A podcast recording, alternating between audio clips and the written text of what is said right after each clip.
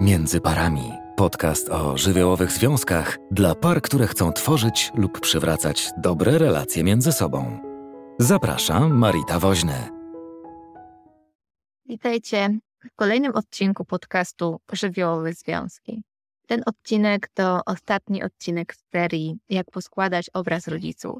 Mam nadzieję, że cała ta seria przysłużyła się Tobie, że pomogła Ci też zobaczyć, co dzieje się w Tobie, w Twoich relacjach z rodzicami, Twojej rodzinie, a być może pomogła Ci zrozumieć to, co dzieje się w relacjach bliskich Tobie osób. Część z Was pisała do mnie wiadomości na ten temat. Wiem, jak dużo refleksji obudziły w Was te podcasty, za co bardzo serdecznie Wam dziękuję. I dzisiejszy odcinek będzie odcinkiem kończącym, taką puentą tego wszystkiego. E, podejmuję takie wyzwanie opowiedzenia o tym, czym jest uzdrawianie siebie. Właściwie trochę chcę opowiedzieć o procesie, o drodze, o tym, jak to się kończy, czy też właśnie, że może nigdy to nie ma końca, jak również o tym, jakie wyzwania czekają na nas po drodze.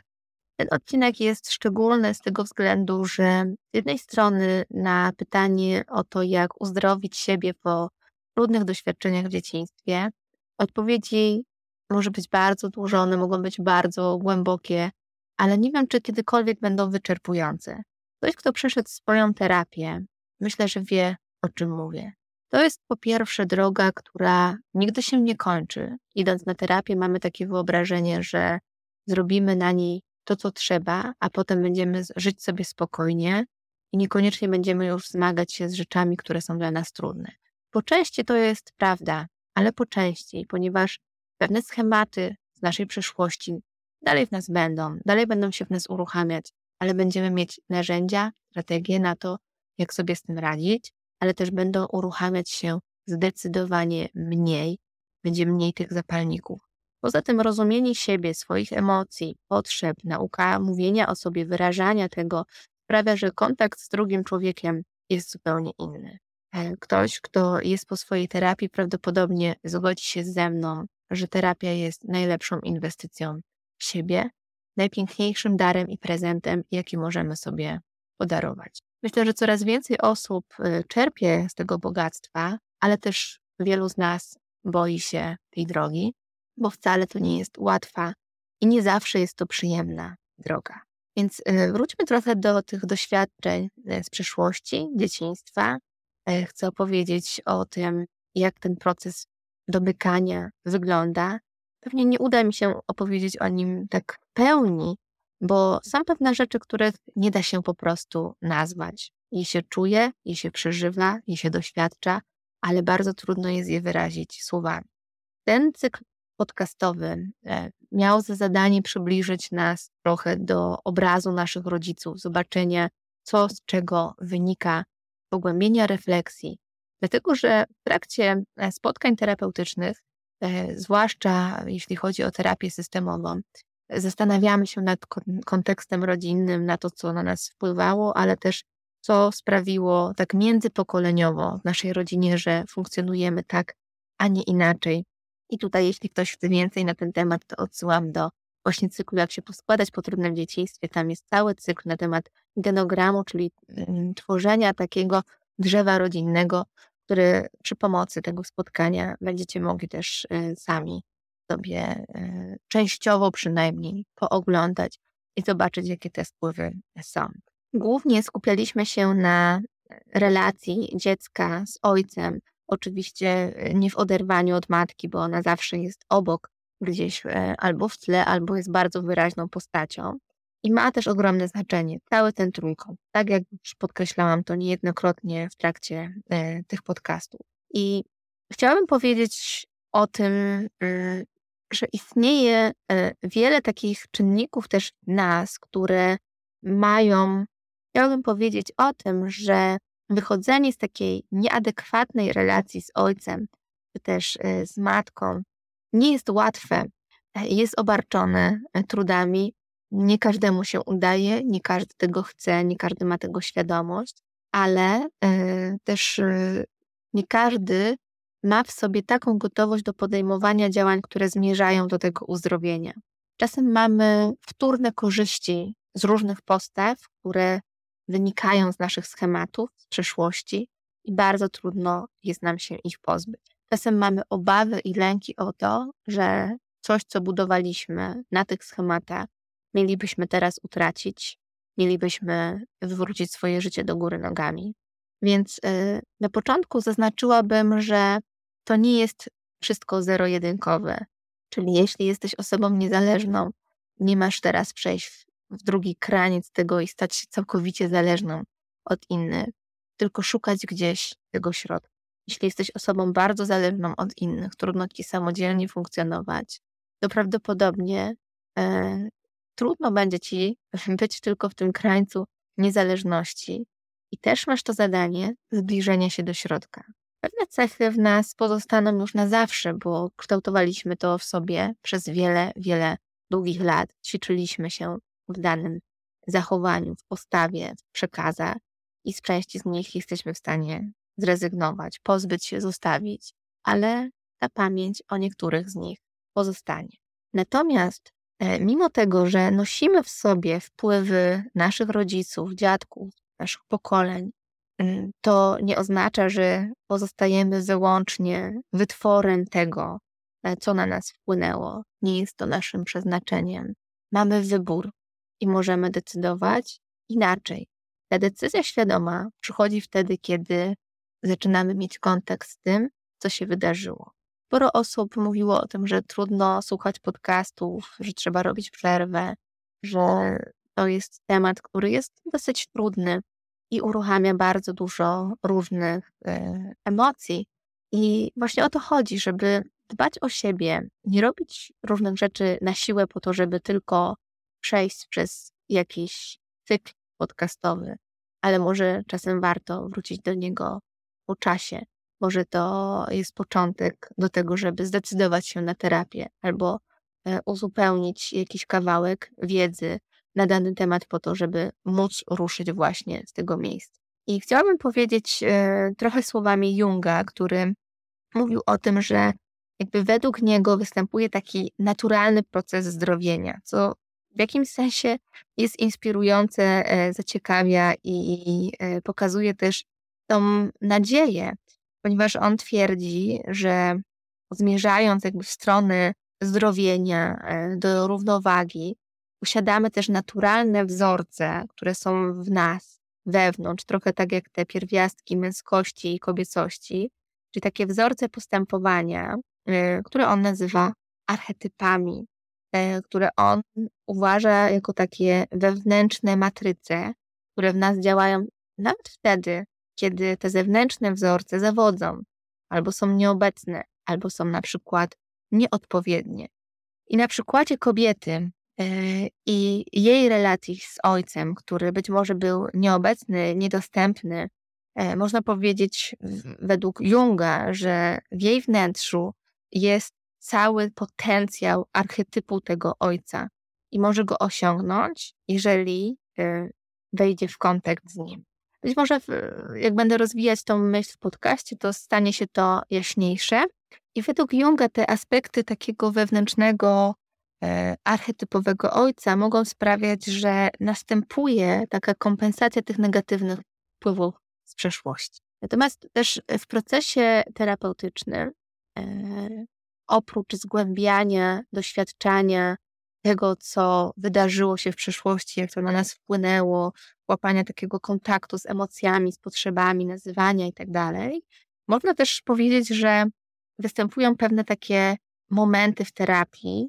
Poza tym pierwszym momentem, kiedy ktoś odkrywa, opowiada, doświadcza, to, yy, musi też dotknąć takich yy, kawałków, które są związane tylko ze złością, albo tylko ze smutkiem, albo tylko z bezradnością. Nie wiem, czy słowo tylko jest odpowiednie, ale chodzi mi mm, o taki rodzaj doświadczenia, w którym te emocje są najwyraźniejsze, czyli wokół nich są też inne emocje, ale to jest pewien stan, który trwa. Czyli mogę być y, w bezradności, mogę doświadczać potężnego smutku, albo mogę doświadczać potężnej złości, y, i ona ma swój koniec, ma swój gdzieś początek, y, podobnie jak ze smutkiem. I każdy z nas ma pewien lęk, który jest związany z którąś z tych emocji, to co zauważam w gabinecie. Część z nas boi się złości, wyrażania jej, bo do tej pory była w życiu podporządkowana innym osobom i nie nauczyła się wyrażać tej złości. Część osób, która ma na przykład bardzo mocno rozwinięte kawałki niezależności, obawia się smutku, a obok tego smutku blisko jest do bezradności, jako do wpadnięcia w taką przestrzeń, z której nie ma wyjścia, czyli to myślenie takie zero-jedynkowe jest bardzo też charakterystyczne. E, jest to trochę związane z tym, że w przeszłości, w naszym doświadczeniu nie mamy tego po prostu, czyli nie było takiego dojrzałego, e, dorosłego, który mógłby powiedzieć, e, że bycie bezradnym jest w porządku, że możemy nie wiedzieć, że możemy pewnych rzeczy nie rozumieć, że nie musimy tego wiedzieć, że możemy się smucić, że to jest okay, że wtedy ten ktoś przy nas jest, nas nie opuszcza, nie zostawia, nie krytykuje, tylko nam towarzyszy. I terapia jest takim miejscem, w którym można tego doświadczyć, choć to też trudny proces, e, bo nawet jak jest bezpiecznie, wcale nie jest łatwo odkrywać się z tymi emocjami. I powiedziałabym też, że nie ma uzdrowienia bez wściekłości, czyli złość, musimy doświadczyć tej złości. Musimy się z nią spotkać, ponieważ ona bardzo często jest zablokowana i czasem jest właśnie wyrazem jakiegoś podporządkowania, jest gdzieś e, schowana, zamaskowana, ukryta, e, ponieważ kojarzy się z czymś złym e, i to inni przekraczają nasze granice, a czasem jest bardzo na wierzchu, jest raniąca, destrukcyjna i to my przekraczamy granice innych osób. A czasem to jest pomieszane, czyli im bardziej ją tłumię, tym trudniej jest mi ją wyrażać w sposób, który właśnie nawet nie wiem jaki, bo nikt mnie tego nie nauczył. Tutaj w tym miejscu zapraszam Ciebie na webinar o e, granicach związku i o granicach w relacji z rodzicami, czyli to jest trochę taki webinar o tym, jak e, wyznaczać te granice e, w relacji z rodzicami, jak się kontaktować ze złością i robić z tego użytek w taki sposób, żeby zadbać o siebie, ale nie niszczyć więzi i relacji, którą mamy. Czasem e, dzieje się jednak tak, że e, za tą złością, którą mam, część osób nie ma problemów, żeby tej złości doświadczać, kryje się coś innego, czyli obawiamy się tego, co się pod tym kryje. Najczęściej to jest y, smutek i najczęściej to jest bezradność, ale nie zawsze tak musi być. Kiedy tą złość mam na wierzchu już i już umiem się z nią kontaktować, czasem nie potrafię jej puścić, czasem to ona mnie trzyma ponieważ złość jest taką emocją, która daje nam energię. W związku z czym, jeśli boję się swojego smutku i nie daję sobie przyzwolenia na to, żeby być słabą, bezradną, wrażliwą, kruchą, albo kruchym, bezradnym, wrażliwym, to e, nieświadomie będę też robić takie rzeczy, żeby oddalić się od tego stanu, którego nie chcę. Czyli złość będzie mi w tym pomagać, ponieważ smutek ubezradnia, a złość dodaje siły i energię. Czyli czasem jest nam to bardzo potrzebne. A więc osoby, które na przykład przez wiele lat były bardzo podporządkowane, potrzebują tej iskry złości po to, żeby się zbuntować, żeby wreszcie powiedzieć nie, żeby poczuć swoją energię, poczuć swoją moc, wyjść czasem z roli ofiary, a czasem potrzebujemy właśnie zatrzymać swoją złość, żeby doświadczyć też innych emocji. Jak widzicie, słyszycie, ten proces nie jest jeden i stały dla każdej osoby. Jest różnorodny. Każda terapia jest inna, każda relacja terapeutyczna jest inna, wyjątkowa, niezwykła. I wasza, twoja też pewnie taka jest albo będzie, jeśli się na nią kiedyś zdecydujesz, jeśli uznasz, że to jest ci potrzebne. Czasem obok tej złości bardzo blisko leży żal. Żal o to, że e, coś się nie wydarzyło.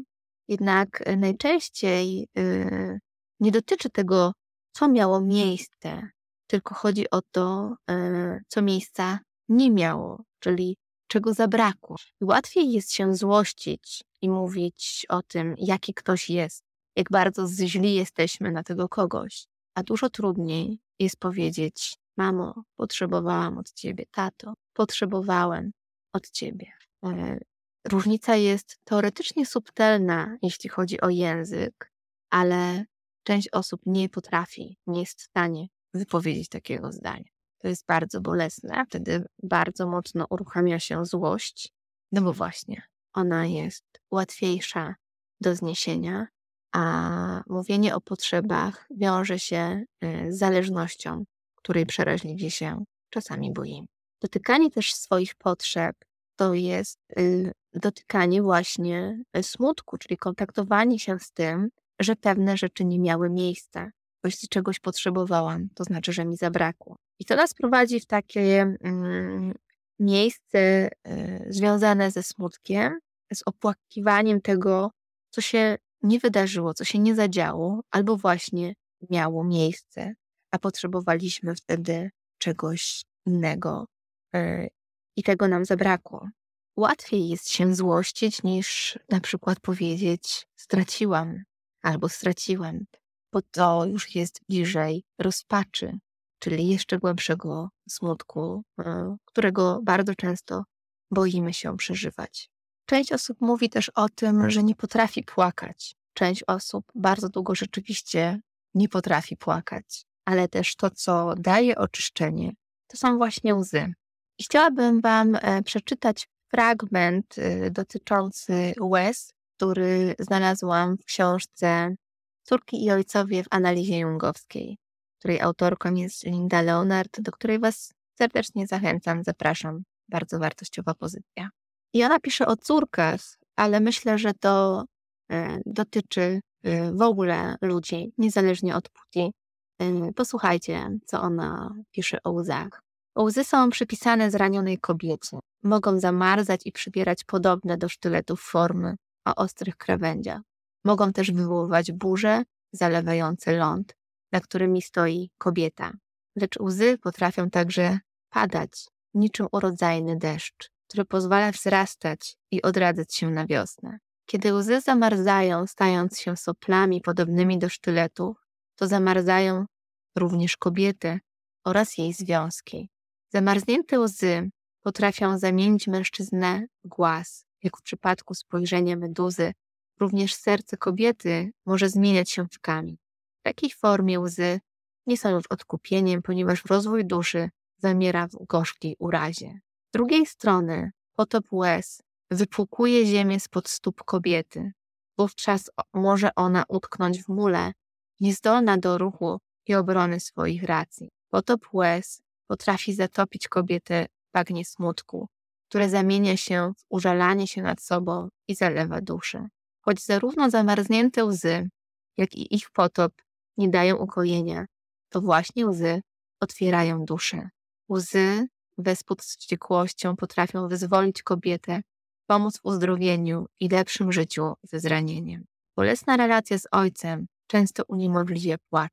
Ojcowie, którzy boją się własnych łez, nie akceptują płaczu żon czy córek. I fragment jest metaforą, która myślę mówi tak wiele, że trudno byłoby to opisać innymi słowami. Y, I myślę też, że nie tylko ojcowie nie akceptują płaczu innych osób, ale też matki i w ogóle różni ludzie e, nie są w stanie zaakceptować czasem i swojego płaczu, i płaczu innych osób, często też płaczu naszych dzieci, ponieważ sami tej akceptacji nie dostaliśmy. Czasem płacz uznawany jest za porażkę, za słabość. Czasami e, w naszym życiu e, ten płacz czy łzy, jakby one miały nie dochodzić do skutku, miały się nie pojawiać, po to, e, dlatego że nacisk kładziono na dyscyplinę. Ta osoba zdyscyplinowana jest zaradna, ma właśnie panować nad sobą, kontrolować siebie, no i łzy mogłyby ją od tego odsuwać. I autorka też pisze o ojcach, którzy pod wpływem alkoholu sami toną we łzach i łatwo wywołują u córek lęk przed łzami. To są córki, które próbują sobie doskonale radzić w sytuacji, która jest dla nich szalenie trudna. I dlaczego o tym y, mówię, dlaczego przytaczam ten fragment? Ponieważ też doświadczam tego, że dla wielu osób terapii przełomem jest ten moment, w którym pozwalają sobie na płacz, ponieważ to jest ten moment odsłaniania siebie, pokazywania słabości, zranienia, zwłaszcza tych osób, które mocno pielęgnowały w swoim życiu niezależność. Płacząc, y, oczywiście czują się często przy tym zawstydzone albo zalęknione z myślą, że zostaną odrzucone albo upokorzone. Jednak doświadczenie tego z drugą osobą, która jest, towarzyszy, akceptuje, e, może wyzwalać naprawdę e, przełom w tych mechanizmach obronnych, e, ponieważ jest to taki moment przyzwolenia na ból, na zranienie, na słabość, na wszystkie emocje, które się wtedy pojawiają, które zyskują akceptację. I to dzieje się w relacji, w relacji z drugim człowiekiem. Myślę, że nie ma szans, aby zadziało się to bez kontaktu z drugą osobą. I czasem przychodzi też taki moment, w którym opłakujemy coś, co trudno jest nazwać. Nie musimy być tacy mądrzy i wszystko wiedzieć. Czasami płacz nie musi mieć powodu. On gdzieś tam jest, bo dużo trudnego się zadziało, ale nie wszystko trzeba wiedzieć, rozumieć, nazywać. Można sobie po prostu towarzyszyć w tym. Ten rodzaj opłakania też przynosi taki kawałek, w którym możemy właśnie akceptować swoje różne, wcześniej nieakceptowane części, na przykład słabość. Tu chciałabym powiedzieć o takim aspekcie e, doświadczenia tych różnych części w nas, które są. Mm, każdy z nas ma w sobie coś, co widzi jako konstruktywne, albo też widzi to jako ograniczające. I każda z tych postaw, którą opłakujemy, która wynika jakoś ze schematu, wnosi też coś nowego dla nas. Czyli można powiedzieć, że osoba, która uważa siebie za bardzo nadwrażliwą, ma mnóstwo też empatii, może to wykorzystywać w relacjach z innymi osobami do, do budowania dobrych relacji. Ktoś, kto jest silny, niezależny, jest, ma w tym kawałek właśnie y, tej niezależności i siły, którą może ukierunkować w takie aspekty swojego życia, które powodują rozwój, ale jednocześnie nie musi uciekać od relacji. Ktoś, kto jest dyscyplinowany, może realizować pewne zadania, które ktoś inny nie miałby szans na przykład dokończyć. Ktoś, kto całe życie był podporządkowany, e, ma też tą zdolność bycia z innymi, widzenia ich potrzeb, szanowania y, jakichś praw, porządku, ale czym innym jest, kiedy to się dzieje z wnętrza, a nie jest narzucone. Czym innym jest, kiedy to nie determinuje całego naszego życia, tylko też pozwalamy sobie na spontaniczność naszych uczuć, na niezgodę, na stawianie granic, na wyrażenie złości. Więc nie chodzi o to, żeby pozbyć się wszystkich cech, które w naszym poczuciu wynikają z destrukcyjnych schematów, ponieważ w tym możemy też odnaleźć rodzaj naszej siły. Można więc powiedzieć, że sposób, który żyjesz, który istniejesz, ma też coś do zaoferowania Tobie albo innym osobom, ale być może jeszcze nie udało Ci się tego odkryć. Można to trochę przyrównać do kryształu, do diamentu, który w zależności od tego, od jakiej strony spojrzymy, błyszczy się na równe sposoby. Więc ty jesteś takim diamentem, kryształem. I być może patrzysz na razie tylko z jednej strony. Może innej jeszcze nie znasz. Jesteś w drodze, jesteś w procesie. Mówię więc o tym, że nie musisz rezygnować z siebie. Jedyne, co jest do zrobienia, to zintegrowanie tych różnych części, które w sobie masz. Tych, które dzisiaj widzisz jako negatywne i tych, których jeszcze nie znasz. I można też właśnie powiedzieć, że dla zranionych córek, które mm, mają albo właściwie nie mają tego kontaktu z tymi aspektami siebie, których jeszcze być może nie znają, dla synów, którzy też są w procesie poszukiwania siebie, swojej, swoich części, które dopiero trzeba zintegrować. Dla tych osób trudność jest ta sama, czyli wyleczyć rany po trudnym dzieciństwie, poskładać się po trudnej relacji z ojcem, poskładać się po trudnej relacji z mamą, ale też Teraz powiem coś, co być może tobie się nie spodoba, z czym się nie zgodzisz, ale to się też dzieje na terapii. Czyli szukać i zauważać ukrytych wartości i zasobów w tych rodzicach, których mieliśmy. Czasem jest ich niewiele, ale są. I możemy dla siebie zrobić tyle, żeby nie odbierać ich sobie całkiem. I może budzić się w nas na to bunt, ale może ten bunt właśnie maskuje smutek. No bo spotkanie się z tym, że było tego tak mało, to jest dotykanie własnej rozpaczy. Na tym polega integracja, czyli zobaczenie tego, jak jest. Nie chodzi o to, że masz wybaczyć, bo nie musisz, możesz zrobić jak zechcesz. Chodzi o uznanie. Uznanie i akceptację tego, że tak było i to się nie zmieni. Że tak było i wiele zabrakło. Że tak było, ale może mam coś, co dostałam, czy dostałem. Nie jest też tak, że kiedy zaczynamy tego doświadczać i dotykać, to cierpienie się rozpływa. Być może ono zawsze gdzieś będzie w jakiejś szufladce, którą jak otworzymy, to przyniesie wiele smutku, ale to cierpienie i smutek nie zalewają nas, nie determinują naszego życia. Czyli ten ból, ta rana jest, ale jest opatrzona, jest zaopiekowana. Być może też będzie taki moment, w którym odczuwanie smutku i złości będzie wyraźniejszy niż wcześniej. No bo jeśli przez tyle lat trzymaliśmy to gdzieś we wnętrzu, to to musi się uwolnić. Jednak y, proces leczenia tych ran przeszłości, składania się po trudnym dzieciństwie, nie kończy się dla kobiet na ojcu, a więc ostatecznym punktem nie jest męskość, ale odnalezienie kobiecości, czyli spotkanie się ponownie z matką, zwłaszcza te, które były bardzo blisko ojca, czyli mówię o tych kawałkach edypalnych e, właśnie tutaj. Ale ostatecznie to i tak jest zawsze ten moment, w którym każdy z nas, bez względu na płeć, może zadecydować o sobie w nowej jakości tego życia, czyli określić się, zdefiniować, czasem pokolorować siebie na nowo, zobaczyć, jakimi barwami jesteśmy, że jesteśmy wyraziści albo też nie. To jest też ok, ale że jesteśmy jacyś, tacy, jak czujemy, że to jest w zgodzie z nami. I myślę o tym, że część osób pozostawia e, dotykanie tych kawałków, myślą, że za jakiś czas to nie będzie boleć. Otóż e, nie zgadzam się z tym, że czas leczy rany. Owszem, czas leczy rany tylko wtedy, kiedy decydujesz się coś w tym czasie też zrobić, kiedy bierzesz odpowiedzialność i kiedy wybierasz, że chcesz spróbować inaczej.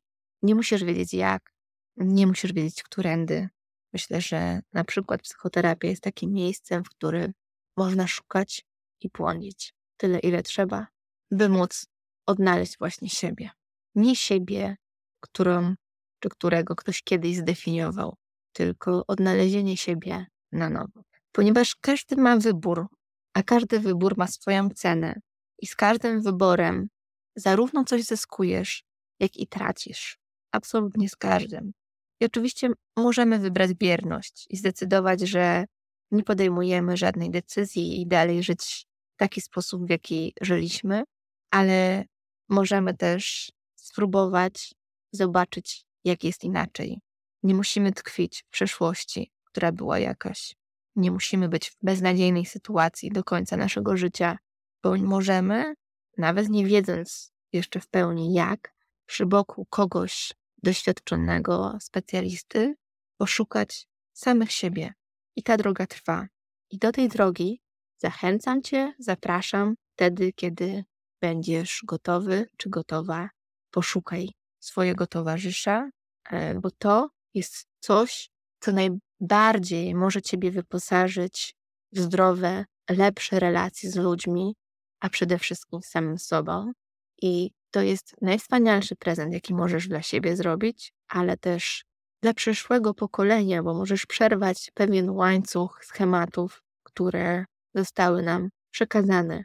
Nie wybraliśmy tego, ale możemy wybrać, czy dalej będziemy to kontynuować, czy chcemy zdecydować inaczej. Dziękuję Ci bardzo za uczestnictwo w całym tym cyklu. Trzymam za Ciebie kciuki w tej drodze i mam nadzieję, że po całym tym cyklu spotkań zostajesz z głębszą refleksją nad sobą samym. To, że tu byłeś, byłaś, to, że słuchasz tego, co przygotowałam dla Ciebie, już jest zmianą. Zmianą, która może jeszcze nie jest namacalna, ale wewnątrz zaczyna kiełkować. Kiedy siejemy jakieś ziarna, to zanim one wykiełkują na powierzchnię, to pod spodem też rosną.